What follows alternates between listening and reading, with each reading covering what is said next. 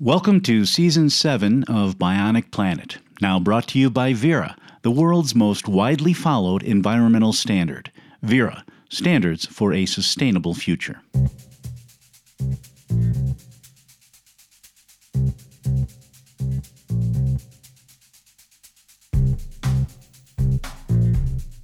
carbon credits are increasingly used to neutralize the emissions of large companies, predominantly in the West.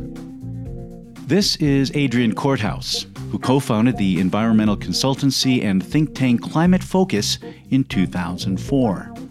And typically, when corporates are accused of using offsets for, well, not reducing in their own processes, then the automatic reaction is okay, then we should squeeze the project.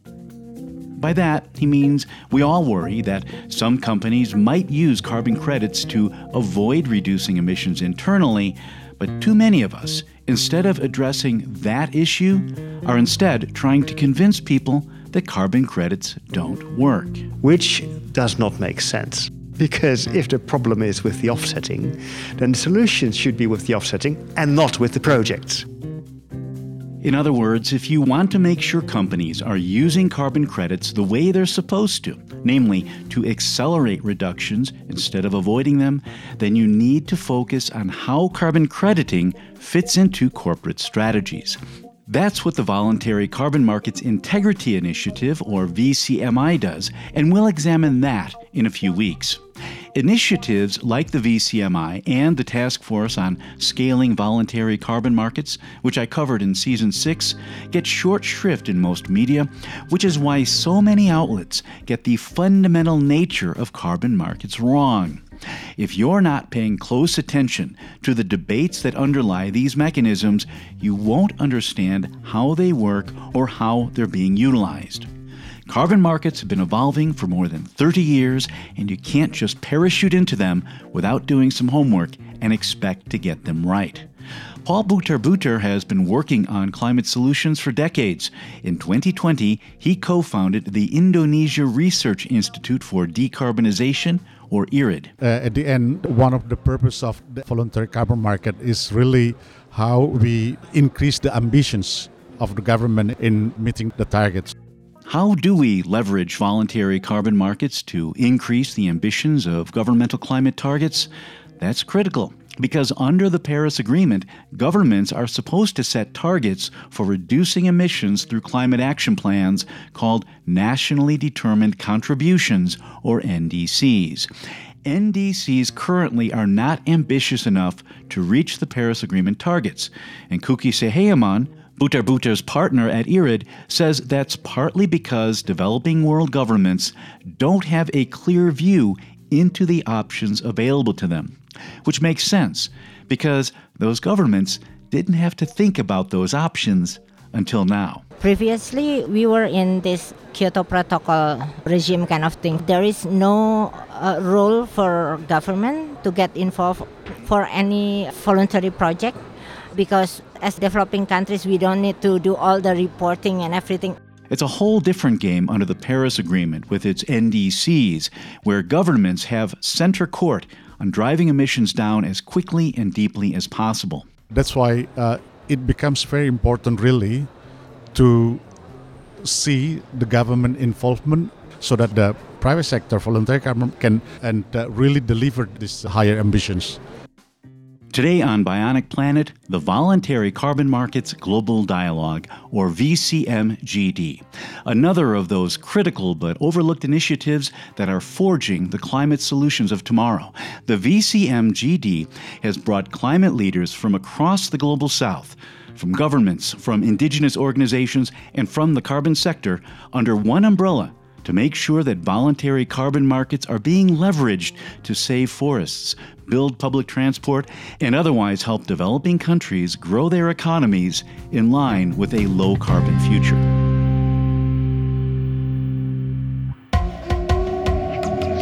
Man may be unwittingly changing the world's climate through the waste products of his civilization. There's a group of us now who are proposing that the Earth has actually entered a new epoch, and that is the Anthropocene. We know that the enemy is carbon, and we know its ugly face. We should put a big fat price on it. And of course, add to that, drop the subsidies. Earth. We broke it, we own it. And nothing is as it was. Not the trees, not the seas, not the forests, farms, or fields. And not the global economy that depends on all of these.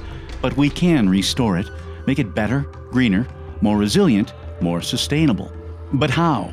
Technology? Geoengineering? Are we doomed to live on a bionic planet, or is nature herself the answer? That's the question we address in every episode of Bionic Planet, a podcast of the Anthropocene, the new epoch defined by man's impact on Earth. And today we examine it through the lens of the Global South, as manifest in the Voluntary Carbon Markets Global Dialogue, or VCMGD. The VCMGD brought hundreds of environmentalists from across the Global South together last year, albeit virtually, to identify ways of leveraging voluntary carbon markets to accelerate the race to net zero emissions. They published a global action plan, which included six key recommendations that were big news at year end climate talks in Glasgow in November, but that got very little attention outside the climate community. I hope to correct that today as we kick off season 7 of Bionic Planet.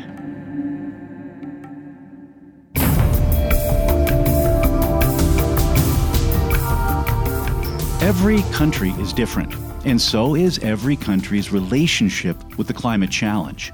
The United States, for example, became a top greenhouse gas emitter by burning fossil fuels, while Indonesia achieved that dubious distinction by chopping forests, albeit to meet the rest of the world's appetite for commodities, primarily palm oil. Paul Butar Butar and Kuki Soejachmoen have been engaged in Indonesia's climate challenge for decades. In 2020, they founded IRID, the Indonesia Research Institute for Decarbonization, which I alluded to a few minutes ago. We established that organization because we see a gap among the government, among the private sector, also in the uh, CSO on the knowledge on climate change, uh, carbon pricing, and policy that can drive the carbonizations. Today's show is about that gap and how Paul, Kuki, and others are helping to fill it by forging deeper cooperation across the global south. It's an effort that kicked into overdrive when they got a call from this guy. I'm the facilitator of the VCM Global Dialogue. Adrian Korthuis has been working on climate solutions since the mid 1990s. He administered the Dutch government's pioneering carbon credit purchasing program before co founding the environmental consultancy and think tank Climate Focus in 2004, along with Charlotte Streck, who we met a few times in season 4 of Bionic Planet. Climate Focus cranks out more actionable research on how to meet the climate challenge than any other organization of its size that I know of, especially around forests. Last year, as interest in carbon markets surged, Adrian took issue with the fact that industrialized countries were driving the agenda within the task force on scaling voluntary carbon markets, while forest nations were getting little more than lip service, something I covered in episode 64. He responded by reaching out to Paul, Kuki, and others across the global south. I'm Annie Grote. I lead the advocacy part of Biofilica. Biofilica develops conservation projects in the Brazilian Amazon, and I caught up to Annie, as well as Paul and Kuki, at the Glasgow Climate Talks. They're three of more than 350 scientists, business people, indigenous leaders, and government representatives who participated in the VCMGD last year and we'll hear from them in the second block of today's show. We'll start, however, with Adrian, who participated in Glasgow remotely. I caught up to him at his office in Rotterdam, not because I made a special trip, but because my wife teaches there. We'll wrap up today's show with an excerpt from the presentation that he delivered remotely, which looks at the six key recommendations of the VCMGD's Global Action Plan. First, I asked him how this global dialogue thing got started. Over the past years, there has been a lot of debate on voluntary carbon markets. And rightly so, because they are becoming increasingly popular and carbon credits are increasingly used to neutralize the emissions of large companies, predominantly in the West. The general dialogue on voluntary carbon markets is very much on the demand side on the side of large corporates that use carbon credits for offsetting. And typically, when a problem arises there, for instance, corporates are accused of using offsets for, well, not reducing in their own processes, then the automatic reaction is okay, then we should squeeze the projects and make sure that the quality of the carbon credit is good enough, which does not make sense. Right. Because if the problem is with the offsetting, then the solution should be with the offsetting and not with the projects. So, in this turmoil of the debate on voluntary carbon markets, basically the supply side, the side where the projects are taking place, was squeezed in a discussion on offsetting and potentially greenwashing. And for that very reason, the supply side needs to get a place on the stage itself and needs to make clear what is happening and um, develop a narrative by itself so that people in voluntary carbon markets and around realize this is happening on the supply side and these are the problems that projects are facing and this is happening on the demand side, and these are the issues that we are debating about offsetting and greenwashing. And that has been going on for a while and a while and a while. And then at a certain point, which was like November, December last year, then within Climate Focus and with our partners, we thought, eh, and now we need to organize it ourselves because within the VCMI and within the task force, they don't do this. So let's organize this ourselves. The way you're describing it sounds more like you were saying let's let's communicate this better. But when I look at this, I see much more about implementation, about getting people active, getting governments involved, getting indigenous people involved. Can, can you talk yeah. about the process? In, like indeed, very sharp of you. So it started as a communications um, initiative to create a narrative of what's happening with the money that is used for offsetting. Getting in touch with our partners in Africa, in South America, in Asia, and of course uh, with Verra, who uh, is very much on the side of project development. Um, I think they are definitely the the champion among the standards that really care about what's going on on the project side. So they were a natural partner for us. Um, so it started with discussing what can we do, and slowly we realized it was not only about creating a narrative, but it was also about there's quite a bit that currently could be done better, but it doesn't happen because communication is lacking. So, from a merely communicative exercise, creating a narrative, it turned into, well, a combination of narrative and recommendations on how to improve the market. So, in developing the project plan, we reached out to project developers and non governmental organizations, basically the partners who are in the core team of the VCM Global Dialogue. Mm-hmm. Once that was set and we had secured the funding of the initiative, by then, we defined the five areas we wanted to focus on, which were governments, project developers, um, plus corporates, and accounting. And we prepared large lists of people we wanted to consult. So for each of the areas, we had uh, identified two authors, two main authors, champions in those specific areas and they had interviews with lots of people for governments and pro developers and corporates and what have you to collect opinion, to collect uh, experience, to collect, well, evidence and, well, uh, um, uh, narrative, what is going on. From there, from those interviews, from that experience, the first four draft reports were prepared, draft position papers, and those four papers were put into regional consultation. So we set up regional consultations in Asia, in Africa, and in Latin America, where the four reports, the four position papers, provided the input, and then the people participating, which were wide diversity of people, um, from governments, from NGOs, from project developers, from corporates, from whatever, uh, but caring about supply in the voluntary carbon market, who were discussing together what's going on and how can we improve this and what are the hurdles that we're facing and how can we overcome this. And from there, we fine tuned the position papers, and from there, in the end, prepared the recommendations that all of us know now and that have been published. Okay. And how many people were involved in this consultation process? I would guess that in total it must be around 350 or something like that. Mm-hmm. And how did you do this during COVID? It was not done in person, I assume. It was all just passing things around. Everything online. Right. I would think that it would have been impossible to do this in so short time with live sessions. Interesting. So this was a process actually accelerated by the pandemic. Absolutely. Imagine, I mean, having three meetings in a period of a month and a half with only a month of preparation. You don't fly everyone into Cape Town or into uh, Nairobi or into Lagos or wherever you want to fly them to. It doesn't happen, but online, everyone is there. So that, that worked out perfectly.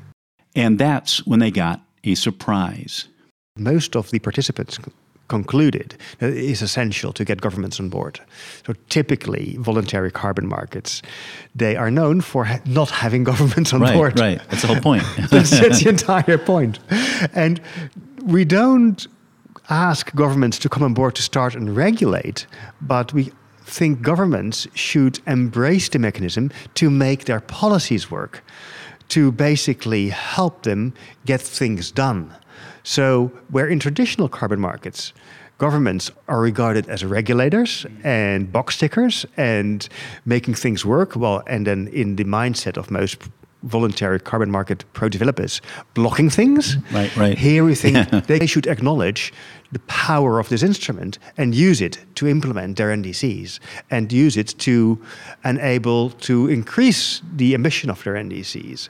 And we're seeing now that a number of governments are indeed realizing, wow, there is indeed a lot of money going into this market, and it would be good if we at least try to steer it in a certain way and, and use it and embrace it. Is there an example of a government you can point to that where they were like, hey, this is great. We could harness the power of these markets to accelerate our NDC? The most talked about government, of course, is the Colombian government that uh, has gone that far that they have included voluntary carbon markets in their carbon tax program, mm. where companies in Colombia that are subject to the carbon tax can offset part of their tax obligations by investing in Colombian voluntary carbon market projects, which of course is fantastic. Um, and Colombia does see this as the opportunity to get finance into, for instance, project forest protection, where government itself is lacking funding. Mm-hmm. But through voluntary carbon markets, they can mobilize funding from their corporate sector, and hence it's, it works perfectly for them. Mm-hmm, mm-hmm. Let's face it, most NDCs are highly voluntary. Mm-hmm. right. So most NDCs are phrased in such a way that they're vague and in multi-interpretable. Yeah. So if nothing is being done, very little will actually be implemented. And actually, when you look at most African, Asian, and South American countries, they are highly dependent on external finance to make it actually work. So, whether it is through Article 6 or whether it is through voluntary markets, money needs to go in. Um, I don't expect, even in spite of Glasgow, Article 6 to mobilize any large sums of finance anytime soon, but I do think that voluntary markets are able to do so. And that's where, for any country that wants to protect forests, wants to invest further into decentralized um, renewable energy, um, the typical priorities of developing countries, they should tap into the power of voluntary carbon markets. And actually, you see now that a number of countries are exploring in that direction um, and are preparing themselves for, well, first, understanding what the voluntary carbon markets are about in the first place, and next deciding, okay, what are the things we as a government can do to make it work and to attract additional finance into our country. And we should probably just clarify for a second that um, voluntary markets are at this point, they're not included in Article 6. It's outside of it. It's completely outside. It's completely outside. Unless some country does want to do a corresponding adjustment, they have that ability. Unless they want to. And of course, when a buyer wants the corresponding adjustments, then there is a link. And then, but as long as the voluntary market is developing like it currently is, it will go on like it currently is, far away from the Article 6 rulebook.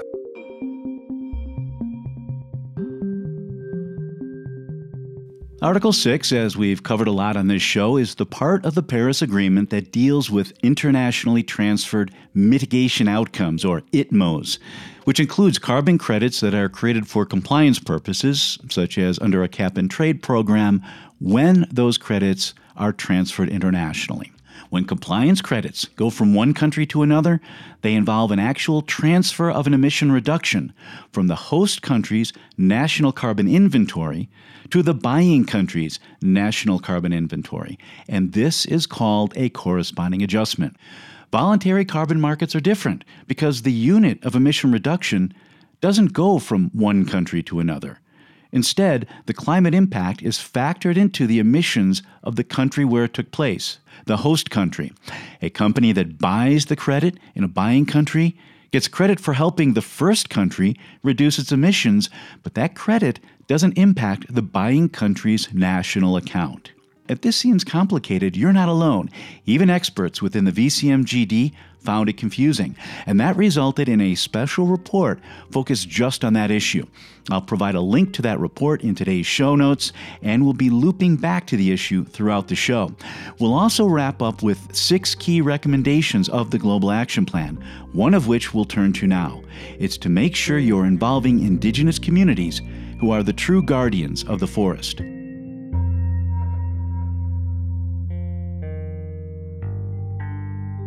Our recommendation to involve indigenous communities, local communities, was concluded already in a number of the underlying position papers. So in the REDD Plus paper, in the Pro Development paper, uh, basically project developers will recognize this. When you're doing a project in the field of forests or agriculture, you are working with people on the ground. It's not about an investor that just pledges an amount of money and then goes about. No, when you're doing stuff with agriculture or with forest or with anything nature, then it's with people, and typically people living there. So it, it, it is a no-brainer, uh, and typically in in so many projects they are overrun or overlooked, which is not what forest protection is about. No, it's about enabling the communities that live there to take care of the forest and make it work for them basically the idea is if you don't have indigenous people as partners, it's just not going to work. It's not. Yeah. What you do see is that it varies very much from pro developer to pro developer. For instance, where the proceeds land. Right. So carbon credits are sold into the market and prices are skyrocketing now. So who is pocketing the price? Right, right, and is there any key at all, or is just say the basics going to local communities and the rest is going to trade? I don't know, and we think, and what one of the conclusions of the VCM Global Dialogue is that it is, well, basically fair mm-hmm. that those that are producing the benefits for the planet also get right the, the, the, financial reward for that. Yeah, and that's also the trend in in the newer projects is uh, they have not just the benefit sharing component, but the risk sharing component now is becoming more popular. Like Leaf has done that uh, at their level, where anything above a certain price automatically goes to the people on the ground, which I think should be a no brainer as well, because that's you know if, if your whole product is that we're helping people on the ground. Yeah then. Yeah, but, but, but, but, then again, of course, it, it is two different worlds coming together. Yeah. Because in the demand side, so large corporates, which are still very influential also in project development, mm-hmm. they are used to how things are done in the large corporate world, yeah. which is not so much about poor people on the ground. Quick clarification I'm using terms here that haven't yet been clearly defined. I was using benefit sharing to describe the first sale. So the people on the ground do get a portion of all sales, and in some cases, perhaps most cases, they get most of it, or at least they should. I use the term risk sharing to apply to prices after the sale. If someone buys credits at, say, $10 per ton and retires them to offset their own emissions, then the credit no longer exists. It's like a pizza you bought and then you ate it. But if instead of retiring that credit, whoever buys it sells it at $20 per ton, then they do, in some cases, have to share that difference with people on the ground, as we saw in episode 67. It's rare, but it could be the way of the future, and I think it should. Getting back to the process, as the first four papers took shape, the issue of corresponding adjustments began to loom large. Maybe we can go into the accounting one. Now, what led to the, the creation of this fifth report okay, yeah, what led to the creation what is the debate about corresponding adjustments. So before Glasgow, this was the debate within voluntary carbon market. Do voluntary carbon projects need corresponding adjustments or not? And within the supply side community of voluntary carbon markets, this was a dark cloud hanging over the market. Because we acknowledge, we know that there are no countries in this world that are prepared to issue corresponding adjustments. Yeah, yeah. Um, because, well, there is no capacity because it has not been defined in the first place. Because, let's also face it, it's pretty unfair that emission reductions are created in a developing country and they don't pop up anywhere else. They're just being being cancelled and that's it. So making corresponding adjustments mandatory for any voluntary carbon project would be detrimental to the market. Mm-hmm. And in spite of organizations and people saying this is essential from a integrity point of view, most people really working on the ground were convinced that the moment it becomes mandatory, it's end of business. Yeah, yeah, it's game over. It's game over. Mm-hmm. And that's where the accounting paper went to the bottom of what the accounting in carbon markets is all about. Mm-hmm. So how voluntary carbon market and voluntary neutralization, how that relates to any obligations under the Paris Agreement, and whether the accounting ledgers in which both systems take place are linked or not linked, or how they work together. Well, it became very clear they're not linked. they're two separate ledgers in which, in the end, yes, they register emissions and emission reductions, but they're separate, unconnected ledgers. And that is, I think, an important message to underpin the argument that for now, at least, let's stay away from corresponding adjustments. And well, perhaps you, you'll see in future that the accounting and the emission reduction systems, both under the Paris Agreement and with large corporates, that they will slowly merge and that they will slowly get together, but not right, within the right. next five years. Yeah, and if we do everything right, I mean, these markets could be gone in 10 years. exactly. The, the, entire purpose is we should be very happy if we can get rid of this within the next 10, within the next 10 years. I hope by the time I retire, it's, it's locked same, in. Same with me. or sooner, maybe. Incidentally, I mentioned Charlotta Streck earlier in the episode. She co founded Climate Focus with Adrian, and she also wrote an analysis for Ecosystem Marketplace on how corresponding adjustments would play out in reality. I'll link to that in today's show notes, along with links to the VCMGD papers. My conversation with Adrian then turned to a sector I don't cover enough of on this show transport infrastructure. Although I conducted the interview in Glasgow and Rotterdam, I'm recording this in Kenya, where I've been since Christmas. New roads are everywhere here, but trains are few and far between. Can voluntary carbon markets be leveraged to help Kenya and other countries develop more sustainable transport infrastructure? With development comes transport, and with transport comes development. And typically, transport infrastructure leads to more emissions from more vehicles using the infrastructure, whether they be trains or cars or lorries or what have you. And here is definitely a category of avoided emissions or a category of perhaps even emission reductions when you speak about modal shift. So, from one way of transport to the other, where the emission reduction from one individual vehicle is so tiny that it doesn't make any sense to account for. But the moment that a government starts investing, for instance, together with a development bank, into upgrading a transport infrastructure, then you're talking about large numbers of emissions or large numbers of avoided emissions. And to include those in a carbon program would make a lot of sense. And typically, here, these are things that you arrange not on the car level, not on the fleet level, but you organize it on the national level, because that is what infrastructure is all about. Mm-hmm. So, there, perhaps transport could learn from what we've learned in the, in the REDD Plus space. In how you bundle small units and how you define emission reductions on a program basis rather than on the project level. I, think another very important thing that we need to realize when we talk about voluntary carbon markets, it is still a very fragile market. We continue talking about everything is set and done and just go about. But at the same time, the discussion on greenwashing, so at the demand side, is becoming increasingly fierce. And there's a lot of discussion going on whether corporates should be allowed to neutralize their emissions or not and what they could claim. If this discussion on claims and greenwashing goes the wrong way, then the voluntary market is gone tomorrow. Yeah. And we need to be very much aware of that and take care it doesn't happen. As you pointed out early on, we do need to be worried about claims. We need to make sure they're right. We need to be extremely worried about Yeah. claims because that, in the end, voluntary carbon markets by nature are voluntary.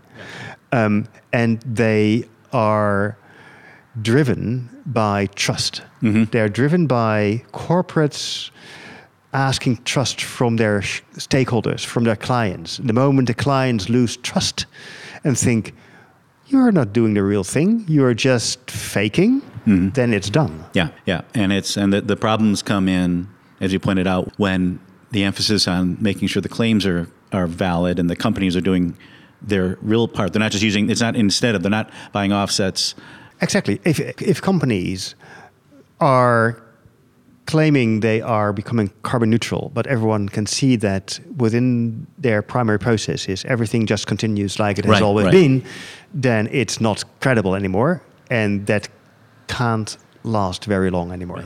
And the problems come when people who want to critique that fear end up trying to tear down the projects instead of Yeah. So these are two things um, very closely related. So on one side, on the demand side, we need to resolve the issue of claims and greenwashing and making sure that what happens with the carbon credit is credible mm-hmm. and is sincere and can be trusted by my mother mm-hmm. that, that, that, she, that, that she thinks, well, that's a good thing that company X is doing this. Mm-hmm. And I trust them and I will buy their products be- because of it.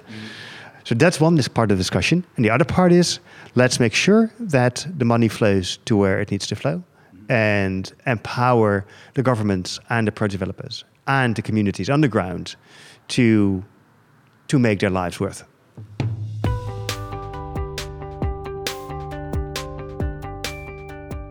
Before we get to the second block of today's show, a word from this season's official sponsor, or from me on behalf of this season's official sponsor, Verra, the world's most widely followed environmental standard. I first wrote about Verra back in the mid 2000s, before they even existed. The Kyoto Protocol was just about to kick in, and people were looking for ways to extend its Clean Development Mechanism, or CDM, to voluntary buyers. The CDM was the part of the protocol that made it possible for companies in rich countries to partly meet their commitments by financing reductions in poor countries. Put another way, the CDM was a compliance carbon market because companies used it to comply with the law. But in 2005, the Gold Standard Foundation, which oversaw the CDM Gold Standard, started looking for ways to let companies use the CDM for voluntary purposes. At the same time, two organizations that you probably never heard of, Climate Wedge and Cheyne Capital, proposed the creation of something called a Voluntary Carbon Standard, or VCS, to do the same and maybe more. So you had these two ideas kicking around in discussions, much like the VCMGD is today, which is why I'm trying to push these dialogues into the open. They're where solutions take shape. I remember one raucous side event at a climate conference in Cologne, Germany. People were up on chairs, screaming, crying almost, about how important it was to get this right and to go beyond just using CDM credits for voluntary offsetting and to create a whole new standard, a vehicle through which people working to make a difference on the ground, in the field, on the front lines of climate change could introduce new approaches that could be tried and tested, crowdsource, for lack of a better term, so that smallholders and indigenous people could use these markets to save their forests and support their way of life. A consensus emerged that a new voluntary carbon standard had to be created in a transparent and open source way, with broad expert input and a way for the general public and stakeholders to get involved as well, and it needed global coordination. To their credit, Climate Wedge and Cheyne Capital turned the whole thing over to a global consortium that included the Climate Group and the World Business Council for Sustainable Development, among others. They developed the Voluntary Carbon Standard into a forum through which environmentalists, indigenous communities, green businesses, and anyone else who sees an unfunded climate solution can propose ways of funding that solution through carbon finance. Under the new direction, the Voluntary Carbon Standard developed a structured methodological approach to welcoming new proposals, putting them through the ringer of expert review where they'd be kicked into shape before then going out for public consultation, after which they'd be kicked around some more until they'd either be rejected or become approved methodologies. Talk about a $20 word, huh? For developing specific types of carbon credits to finance specific climate solutions. The VCS also created a vehicle through which people could then use those methodologies to generate credits by saving endangered forests, reviving degraded forests, or anything else that could be shown to work and doing so in ways that can be validated and verified by independent third party auditors to generate a credit that can be tracked, traced, and retired. I watched the Voluntary Carbon Standard, or VCS, take shape, and I saw how its methodologies earn the respect of governments, which started recognizing it for their own compliance programs, prompting a change in name to the Verified Carbon Standard, still VCS, which eventually started generating new standards for the Sustainable Development Goals and other non carbon benefits, prompting another change in name to Verra, with the VCS becoming one of many standards that Verra administers. I became a huge fan of Verra over the years as I watched it grow from the germ of an idea kicking around a side event in Cologne to being the most widely followed environmental standard in the world, which is why I've taken Verra on as my primary sponsor for season 7 of Bionic Planet.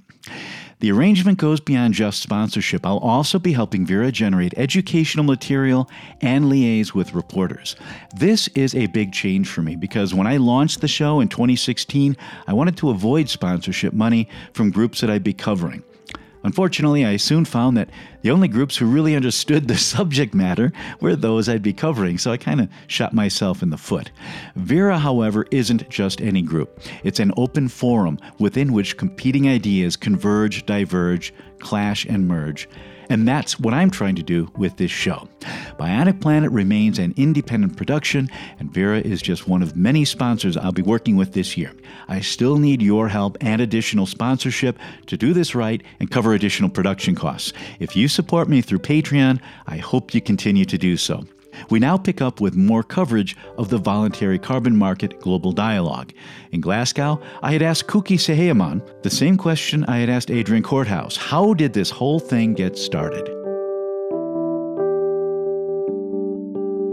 From the very beginning, the idea is to basically have a voice from the south as a supplier for the VCM unit. So what we have been doing was basically contacting potential players in the south, in the global south, and in our case, for example, IRID was responsible for Asia and Pacific kind of thing. So we try as much as we can to reach out people with different background.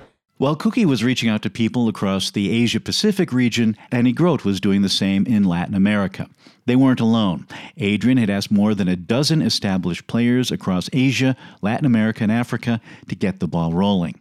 Although the ultimate objective was to promote cooperation across the global south, they needed to first scoop all of the prevailing views into consultation papers that people could bounce ideas off of. Annie Grote was lead author on the paper dealing with REDD Plus. She started by asking people how voluntary carbon markets could be leveraged to scale up funding of sustainable forest management in the global south. And it, I think it was the perfect question to really be able to get that global south perspective also because that the supply side primarily comes from the global south and so we wanted to know okay what kind of dialogues and voices should we be amplifying here climate focus. We're also trying to not only get the stakeholder consultations to be from the global south, but they also search for authors who also worked in those areas. And I also liked how they partnered us with different institutions. For example, we co authored our paper with Conservation International, So it was very good to bring not just a project developer point of view, but other ones as well. The idea was to create four papers, later expanded to five, that summarize prevailing views on the issues Adrian and I discussed in the first half of the show. Those papers would then serve as the basis of workshops designed to create a global action plan. We began first with the co authors trying to decide what kind of questions we wanted to explore. And then we chose some key stakeholders that we wanted to interview. So, for example, for our REDD Plus project, we sent out an extensive survey and followed that up with one on one interviews. We interviewed, I think, around 10 people that we wanted to have more guidance on what kind of guiding questions we should focus on. Mm-hmm. And then after we had decided on which questions were good enough and tried to narrow them also to, to make it fit within a single paper, we talked to Climate Focus, we talked to the authors again. Like I said, sometimes we would consult all authors together so that we could also brainstorm together the kinds of things we were hearing. And then we opened up to the regional consultations. Mm-hmm. And of course, this process took months. The regional consultations alone took two months. We were doing each region, different languages French, Spanish, English. One of the biggest challenges, at least for us in Asia Pacific, is language. That's a bigger challenge in the Asia Pacific region than it is in Africa and Latin America because very few people grow up speaking one of those three languages in Asia Pacific. As a result, discussions there defaulted to English, which everyone knew a little, but few had grown up with. I think there are quite a number of people that reluctant to also speak and that is the reason why at least for our asia pacific consultation we had this more interactive like using Slido or something like that so that people can rather than speaking they can also put their views in, in written kind of thing it was a, a, serious process of first the paper, then consultations, then the paper, then consultations once more. Yes. We not only consulted with our stakeholders, but then we would have debriefings with the other authors and to try to find common ground. Were we getting the same kinds of feedback? And how were we going to integrate that or were we not? And so uh, it, it was a very robust process, I would say, and, and a lot of back and forth. At some points, we thought we were finished writing uh-huh. and climate focus would tell us we weren't. but at the end, it, it was good because it was a very complete exercise. It wasn't long before everyone involved realized that of all the constituencies they were dealing with, the most important one didn't know it was supposed to be there. The most difficult one is the government side, maybe because of the uh, limited understanding that they have that's not a knock on government. Kuki spent the bulk of her career in government, including as a longtime negotiator representing Indonesia at these talks. She, for example, has worked in the negotiation for years. Uh, when we try to contact government, then we go through these negotiations uh, channels because uh, those people that come into negotiations are normal government. Remember what Kuki said at the top of the show. Previously, we were in this Kyoto Protocol regime kind of thing. There is no uh, role for government to get involved, even to be informed mm-hmm. for any voluntary project because as developing countries we don't need to do all the reporting and everything in terms of specific units but as we are entering the Paris Agreement, then everything has to get the authorization from the government because it has something to do with the NDC and everything. NDC again stands for Nationally Determined Contribution, a country's climate action plan. NDCs didn't exist under the Kyoto Protocol which only apply to developed countries, but they do exist under the Paris Agreement. All countries have submitted NDCs, and they're supposed to be generating new ones every few years with ever more ambitious targets. Governments don't always realize how voluntary carbon markets can help them to drive emissions down without digging deeper into their own limited coffers. Uh, at the end, one of the purpose of the voluntary carbon market is really how we increase the ambitions of the government in meeting the targets. That's why uh, it becomes very important, really, to see the government involvement, at least to give clearance. It's not necessary for regulating, but only to give clearance so that the private sector, voluntary carbon, can and uh, really deliver these higher ambitions. Note the specific role of government he described not necessarily as a regulator, but as an entity that sets high ambitions and then looks for ways of meeting them. We'll loop back to that in a second, but first a bit on the process. Paul was lead author on the paper, providing the consensus view from the perspective of project developers. We know people that have been working in the, in the carbon market for a long time, or organizations like South Pole and King from India, for example, or Eco Securities and so on. That's uh, the, the old guys that have been there for a long time. So we try to reach out to these uh, old guys. Then, of course, we try to uh, see who are the newcomers. Newcomers is a relative term. Newcomers means actually that come after after the uh, Kyoto Protocol phase, phase 1. The Kyoto Protocol Phase 1 ran from 2008 to 2012. Newcomers are people who came in from 2012 onwards. The instant experts stampeding and now waving their fingers at us, telling us how to do things, they're fetuses compared to the newcomers. While governments were the least engaged, the most engaged were, not surprisingly, project developers, or at least those who had survived the lean years. For the longest time, we were one of the only ones, or you would see a lot of players come into the market and be pushed out back when we were trying to sell credits for less than a dollar. You can't generate an emission reduction for less than a dollar, and project developers were treading water for years. They were in survival mode, and a lot of them didn't make it. Now that prices are rising and developers are finally getting on their feet, they have the bandwidth to coordinate. And going back to what uh, Kuki was saying, because we wanted also more critical mass, right? We wanted to be able to maybe talk to the government and not be the only ones who have ideas but really bring a group and say, hey, these are our experiences developing projects in Brazil. How can we make this more scalable? And that's, I think, the point also of the global dialogue is to organize yourselves to keep this kind of initiative going. We consulted companies that have done a lot of projects, and we want to see what kind of barriers, challenges that they, they see when it comes to scaling up voluntary carbon market. And the main risk is that the clarity now with the Paris Agreement that's not there yet, especially the position of the government, how they want to put the voluntary carbon market in relation with this Paris Agreement. That's actually the biggest challenge because if there is no clarity on that, then of course there's no investment. Although investment in the past, they have seen that actually it brings not only benefits to the project developers and project owners, but also actually to the country. There is outcome of the project that can be counted towards the, the national development target of, uh, of each countries.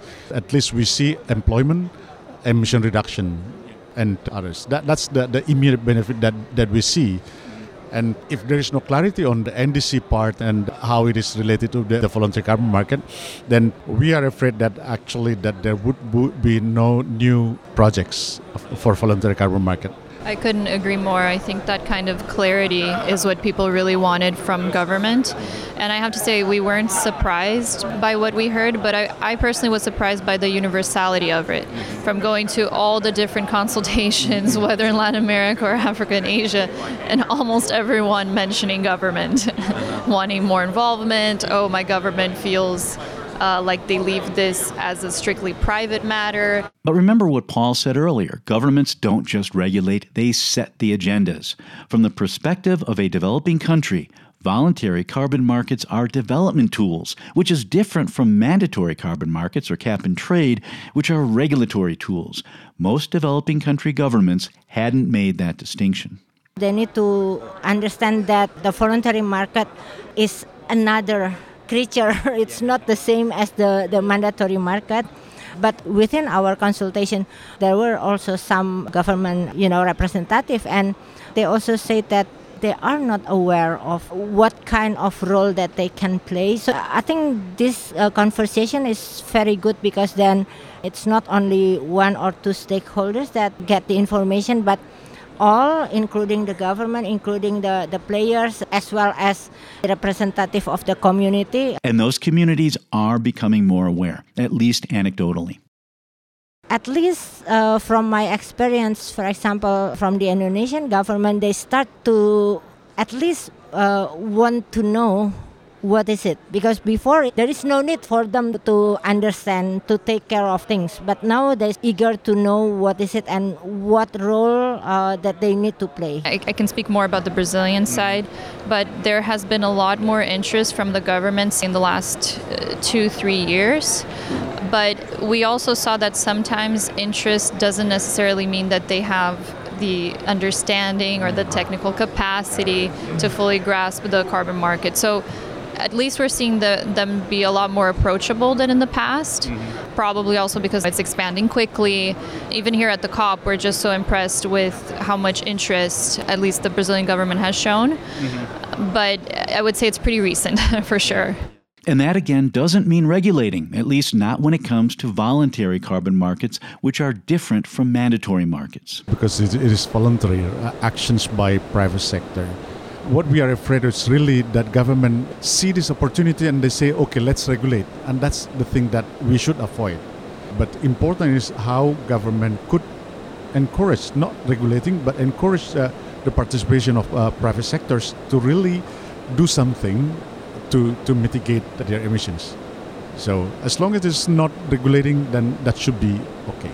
Again, they're not saying we can magically fix the climate mess without government regulation, just that misguided regulation can do some damage in voluntary markets. I, I would say it's a matter of not reinventing the wheel. So, to use the example of Brazil, now we're trying to pass a law about payment for environmental services, and then carbon is just one element of that and the government has been trying to hold consultations because there's so many aspects to focus on. What kind of contracts are you going to have? What kind of services should be allowed or not? What kind of land? And our main advice was always the voluntary carbon market is very structured by now. There's already so much methodologies around it that the only mistake maybe that government could do is to try to not make use of all that knowledge that is already existent and not go with that. If that sounds familiar, it's because we had the same issues in episode 64, which focused on the task force on scaling voluntary carbon markets. That was a private sector initiative led by big banks and consultancies. I participated in the task force, and it did seem to me at the time they were going to jettison 50 years of voluntary carbon market evolution and not only reinvent the wheel, but reinvent the square one that had been tried and abandoned long ago. Something really important that came out of the consultations is it's not just government that sometimes has misunderstandings. We sometimes uh, heard a lot on technicalities of the project and how do we advanced when we're talking about jurisdictional programs. So I think this dialogue is maybe a first step to get a big picture of needs and desires and things to discuss. But there's so much more organized dialogue that needs to follow this. That should be the main takeaway from this project to be an initial overview of what still needs to be explored. Another thing that we can learn from this dialogue is that from different regions we can learn from each other because it's like, for example, as Emmy just mentioned earlier, that in Latin America, people more familiar with VCM, including the government in a way, while in Asia Pacific, for example, it's something totally different. We have the players, but that's all. The rest, they don't know anything about the VCM. So I think this kind of, of consultation every now and then, I'm like, definitely we need to have this regional one, but maybe once in a while we can also have the global one. As the first four papers were coming together, a fifth one emerged, one that Climate Focus initially wanted to steer clear of. One of the biggest questions that came from them is basically on accounting, like under Article 6. And then we at that time at least we don't want to touch on accounting too much because the whole time will be will be used for discussing that, right? And then that's why they decided to have another paper specifically and another consultation or two others consultation specifically talking about the accounting. So that's how it came out. And I think the accounting paper was one of the, the fastest. Yes, uh, congratulations to the accounting authors because they had just the very technical expertise on it. And I think that was very good for the organizers to realize okay, we need to do yet another paper on this specific topic because yeah, we have we can do a say REDD plus perspective on accounting, but that wouldn't even cover I don't know 10% of the problem. That paper could have easily spun out of control, as these things always seem to do. But instead, the authors kept it simple. Focusing on the differences between the compliance or mandatory market and the voluntary market. I found it to be a solid and simple introduction to the topic, and I encourage you to dive in as well. You'll find it in today's show notes. The, the discussion on that counting paper is more on uh, how do you call it accounting for uh, the voluntary carbon market is basically different with the mandatory one so it won't affect the ndc and all those things so it's more on that it was very didactical. So they would, for example, explain keywords. Like if we're talking about double counting, like what are all the scenarios for double counting? What do we mean? And how does it affect this market as opposed to the other one? So I think the accounting paper was key in trying to talk about the misunderstandings or t- sometimes misalignments that we would hear within the global dialogue because it's true sometimes in this market there's first so many technical terms and then sometimes these terms can mean different things in different contexts. So it's very important to just lay them out and that's what that paper does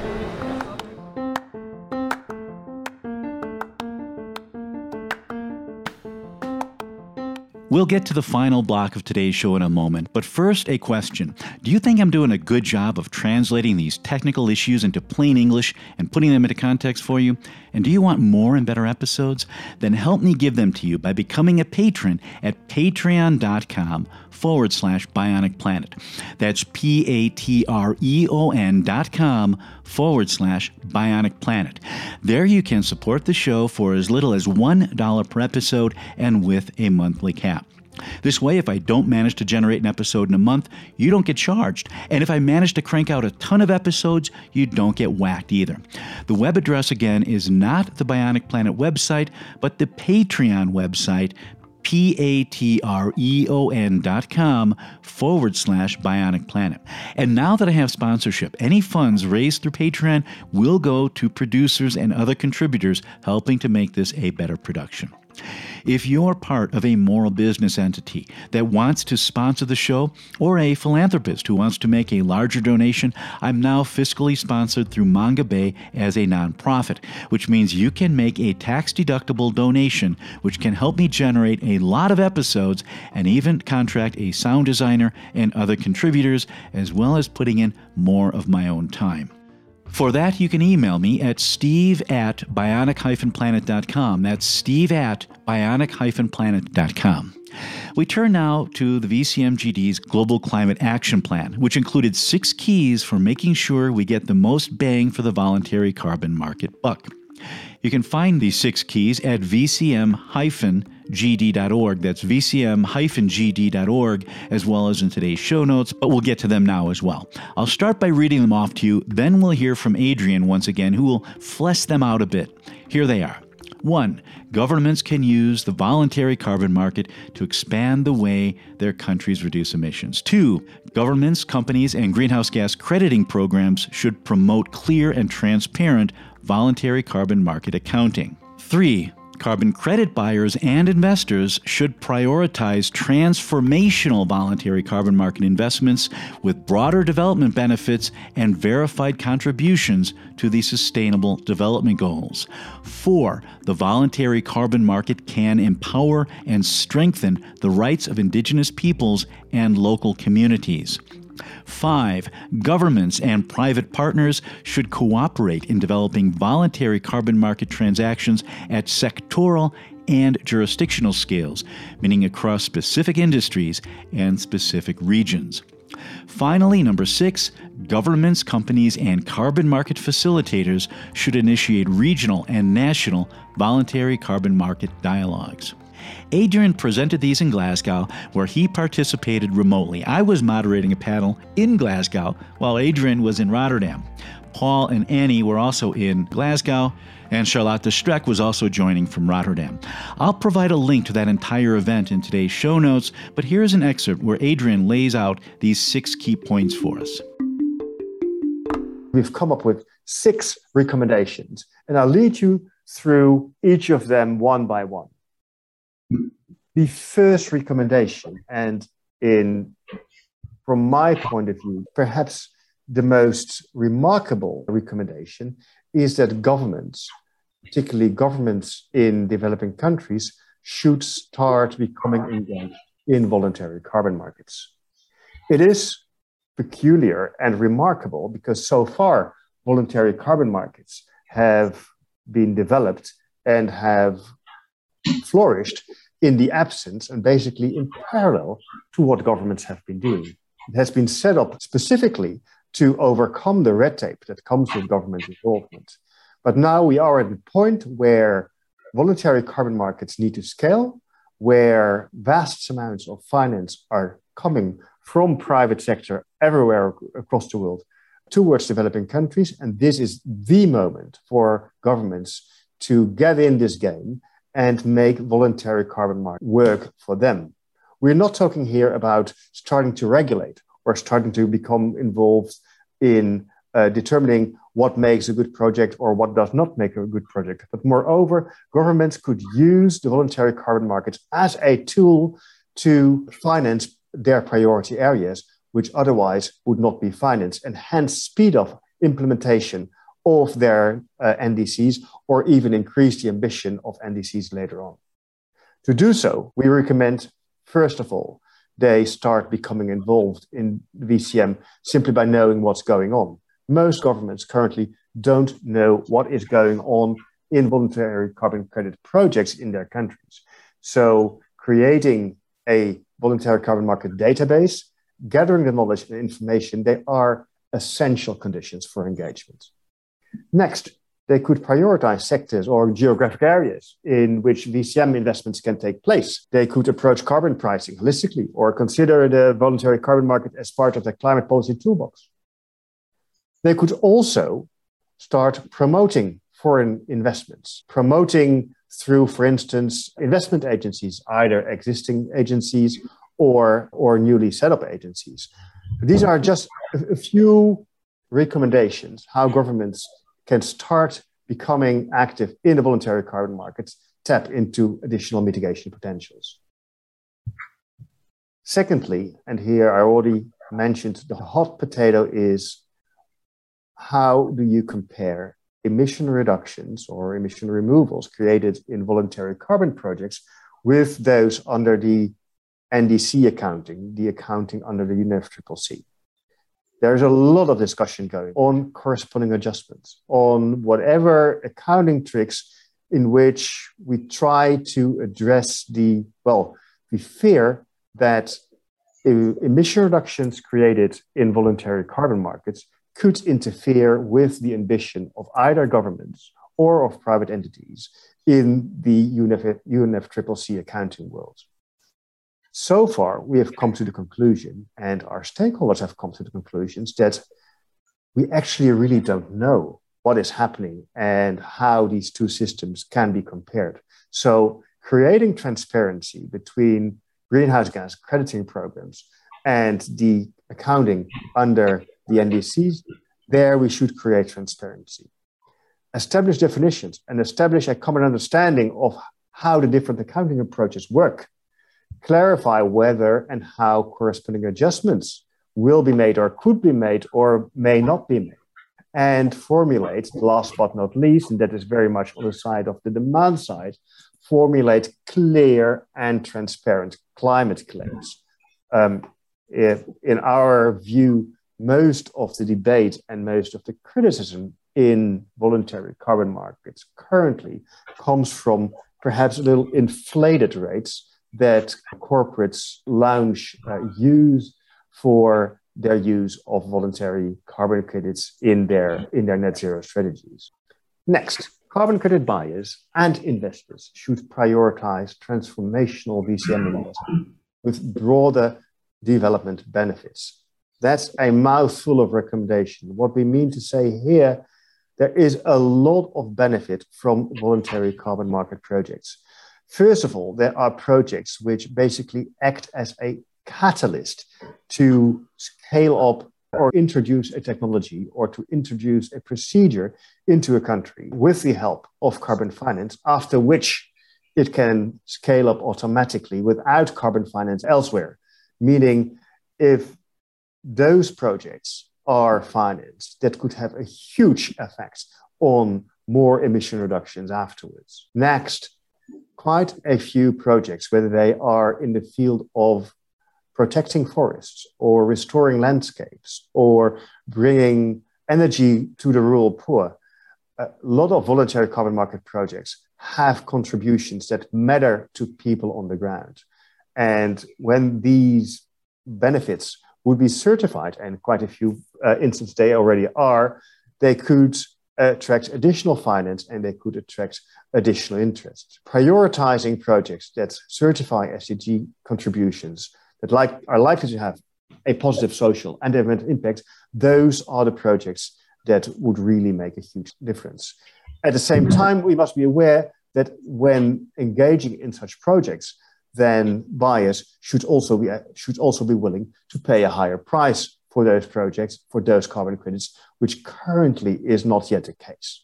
Last but not least, in this category of recommendations, facilitate upfront investment into those projects. Finance is the main bottleneck in most of it. Having a promised extra uh, income stream later on is one thing, but having the money now to start designing and developing the project is even more important. Next, indigenous peoples and local communities, and especially when it comes to projects in the in forests, in land use, in what have you, their indigenous peoples and local communities are basically the key actors in any project. And so far, their position, their rights, their interest have been mainly overlooked. Do we want the VCM to work and work for any kind of land use, uh, land use change project? Then recognizing and acknowledging the rights of indigenous peoples and local communities is key. Allow them to participate in voluntary carbon markets and not on our terms from the West but on their own terms. We must acknowledge that the power balance between ourselves here in Glasgow, in the West, and those that are on the ground being stewards of the forest is incredible. And that is where we should be aware of when designing our projects properly. Not only the terms, but also benefit sharing. So, who is going to have the benefits of the payment uh, of voluntary carbon credits in the end?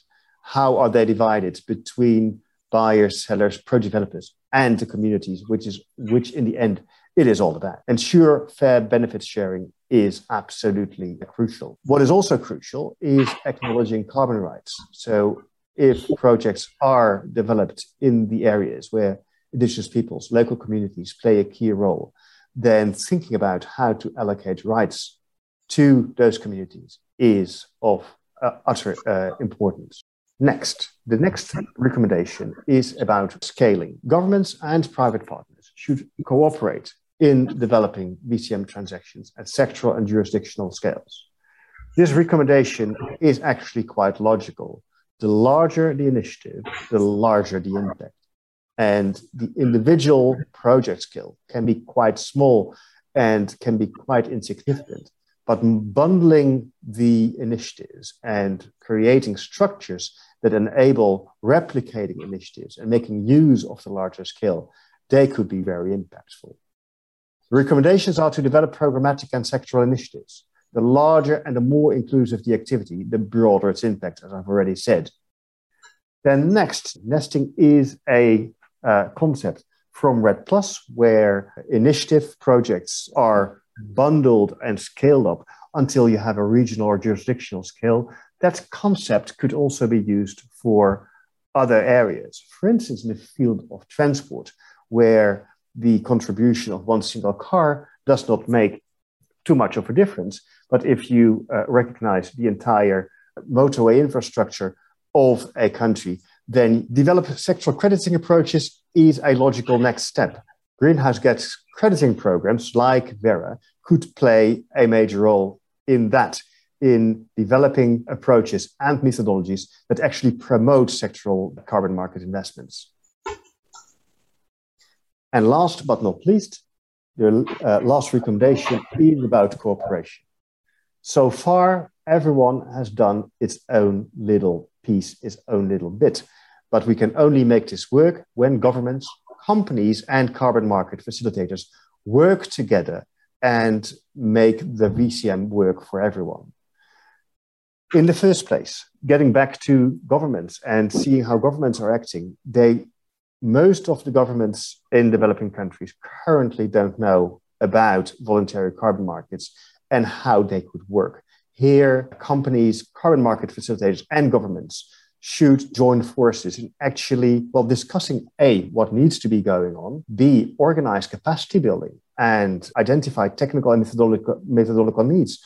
And there's an, this is an invitation to you over there in Glasgow, IETA or ICROA, the Reduction Offset Alliance. They could be instrumental in helping host countries where projects take place, take place realize and understand what voluntary carbon markets can mean for them.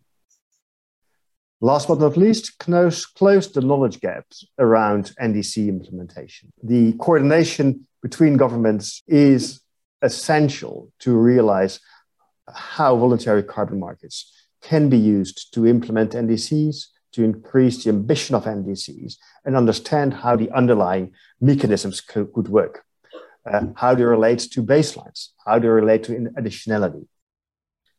So, six recommendations, Steve, and over you there in the audience, to make voluntary carbon markets work as a boost for implementing emission reduction and sustainable development in Asia, in Africa, and in Latin America. Adrian Korthuis closing out this edition of Bionic Planet, brought to you in part by Verra, the world's most widely followed environmental standard. If you like the show and want more and better episodes, then help me give them to you by becoming a patron at patreon.com forward slash bionic planet. That's patreon.com, P A T R E O N dot com forward slash bionic planet. There you can support the show for as little as $1 per episode and with a monthly cap. That's patreon.com forward slash bionic planet. And that's all for today. Until next time, I'm Steve Zwick in Nairobi. Thanks for listening.